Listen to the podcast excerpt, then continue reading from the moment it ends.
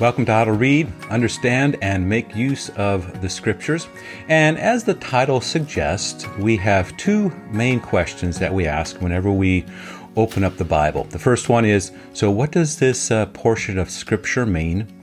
And when we understand, then, with the help of the Holy Spirit, the one intended meaning of uh, this portion of Scripture, then we then we can go to the second question, which is so, how does God want to apply uh, this news, this uh, revelation of himself to us. Uh, what gift does he want to offer? What work does he want to do? And we often reference, uh, call that the salutary uses of the scripture, that God wants to give to us his word, the living and active word of God, um, to resurrect us and to recreate us and to um, change us, to bring us into his family through this great gift of faith. So we've been talking about the scriptures as um, the word of God.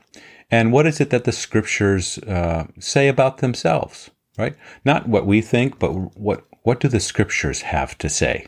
Uh, well, the scriptures will declare themselves to be God's words, uh, God breathed, uh, the truth, uh, authoritative, uh, living and active. And uh, we compare that to our nature, uh, which, because of the sinful uh, corruption, um, we need to be continually um, enlightened by the Holy Spirit. All right. Um, we are held captive by our own thoughts and we are to be given the mind of Christ. So here's a, here's a key thought that though reason, uh, emotions, and even uh, spiritual experiences, they're gifts from God. Because of sin, they are still corrupted and they need to be recreated. Uh, we need to be converted. Our mind needs to be resurrected. Our emotions need to be held captive to the very Word of God. So we've uh, used this uh, diagram, speaking of the, the scriptures um, as the Word of God. And, and, and as the Word of God, they are king. They are ruler. They uh, sit on the throne. And reason and spiritual experience and emotion, uh, these gifts that are uh, given to us and that are converted, right, then are to serve as ministers to the scripture, not lords over it. So, um, we, we speak of that as being sola scriptura, a Latin phrase for scripture alone. And we often say, you know, it is, it is written, or the Bible says, or God's word has this to say about this. So it sits as king. Where the trouble comes in is when reason and experience and emotion don't want to don't want to be servants. They want to rule, and uh, we call this then the magisterial use of those gifts. They rule then over the scriptures, and then they determine what the scriptures mean, as opposed to the scriptures telling us uh, the truth about God. And then our reason, emotion, experiences must bow then before uh, this living and active uh, Word of God.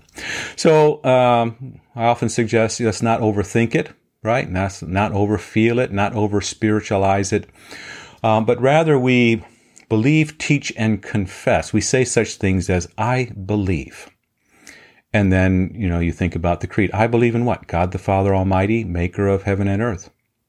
I believe in Jesus Christ, his only Son, our Lord, uh, conceived by the Holy Spirit, born of the Virgin Mary, suffered under Pontius Pilate, crucified, dead, and buried uh, for the forgiveness of sins, descended into hell, uh, third day he rose again, ascended into heaven, and uh, sits at the right hand of God the Father. And one day he will come to judge the living and the dead. We believe that. Believe in the Holy Spirit, the Holy Christian Church, the communion of saints, the forgiveness of sins, the resurrection of the body, and the life everlasting. Now, all those things, if you were to talk about them in the workplace or tell family members at a gathering who perhaps aren't uh, uh, aren't believing in um, you know, the Christian faith, they'll look at you as if you're, you know, you're a little strange here. What does it mean when you say that you believe that God created everything, right? Oh, that couldn't be true. Um, that can't possibly be. How could it be that there's uh, this person who claims to be the Son of God and the Son of Man at the same time, and he was born of the Virgin? Oh, that can't can't be. How can you how can you say that this man performed miracles, um, and that he went to the cross, and you say that all of all of the sins of the world are on him, and that he rose on the third day? Oh, that that can't possibly be.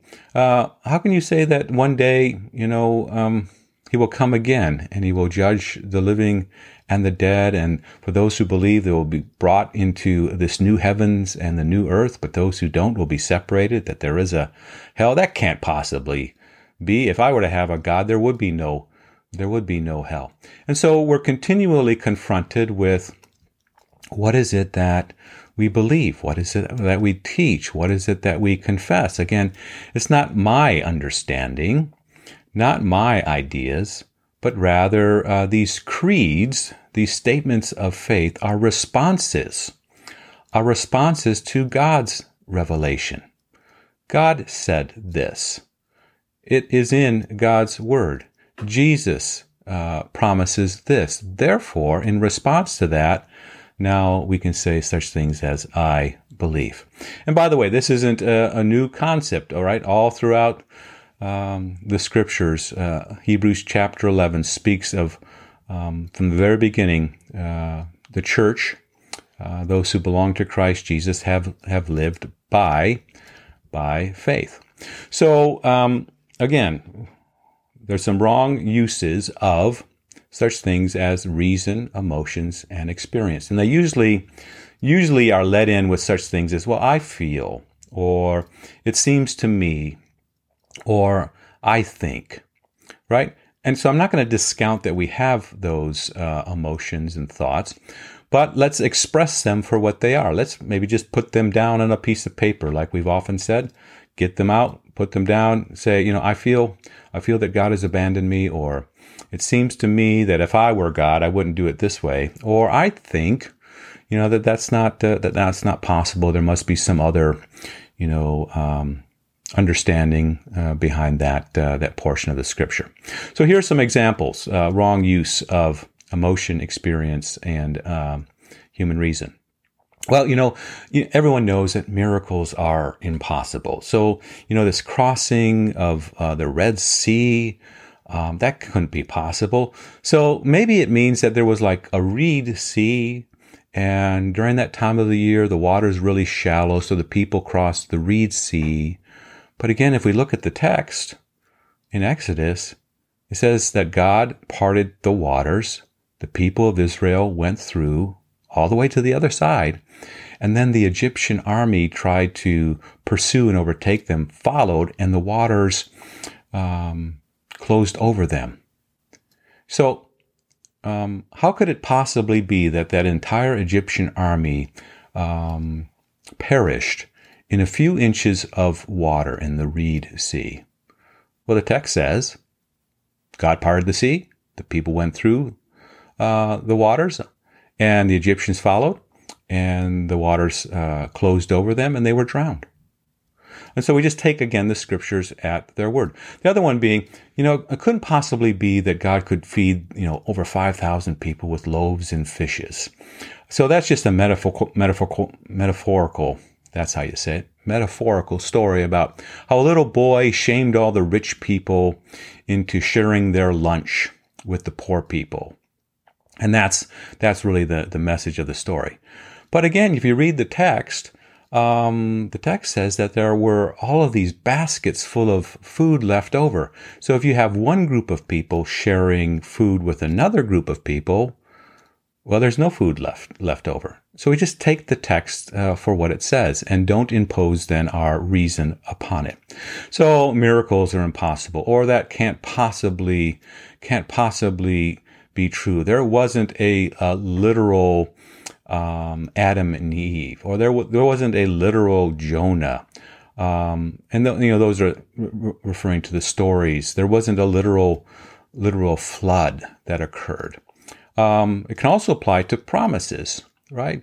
All those promises can't be can't be true. At least for for me, you know, I'm uh, I've done too many bad things, or I've committed this sin once uh, once too often. Or, you know, God has surely abandoned me. I look, I'm looking at my life. He is not present with me uh, at all. If he were, things would be be different. So this is uh, this is again reason, experience, and emotion acting as king over the scriptures as opposed to being servants. So what should we do? Again, we start reading. Um, we take the scriptures uh, at their word.